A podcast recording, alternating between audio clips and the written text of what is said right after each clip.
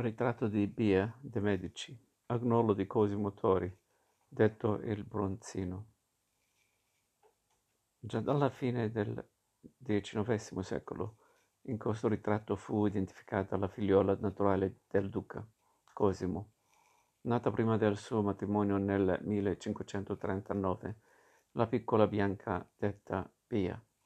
L'ambasciatore di Francesco Maria II della Rovere in Toscana Simone Fortuna nel 1560 scrisse in una lettera che il duca Cosimo nei primi anni del suo ducato ebbe da una gentildonna di Fiorenza una puttina che fu battezzata in nome di Sua Eccellenza Illustrissima e si chiamò Pia.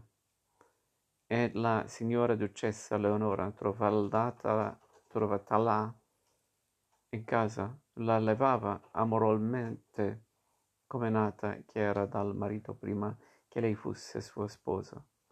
La giovinetta fu quindi allevata, come spesso accadeva, insieme alla discendenza legittima, circondata dall'affetto di Eleonora di Toledo e dalla nonna Maria Salviati, cui veniva spesso affidate, affidata e che nutriva una simpatia particolare per lei. Purtroppo Bia, all'età circa cinque anni, si ammalò improvvisamente alla fine del gennaio del 1542, morendo dopo poche settimane.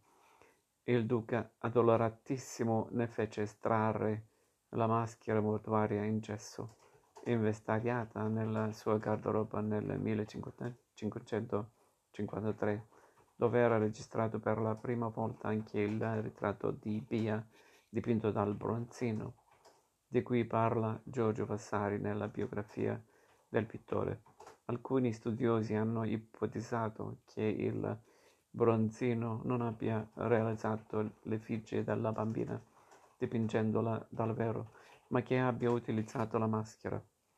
La datazione dell'opera oscilla dunque tra il 1542 e il 1545, quando il pittore eseguì il ritratto di Eleonora di Toledo con il figlio Giovanni degli Uffizi, che analogamente a questo dipinto presenta la medesima soluzione di porre la figura contro un intenso sfondo blu che si rischiara attorno al volto. Nonostante l'abbigliamento della giovinetta, il cui colore bianco è elusivo sia alla purezza sia al nome bianca, e l'abbondanza di gioielli che la connotano come una principessa adulta.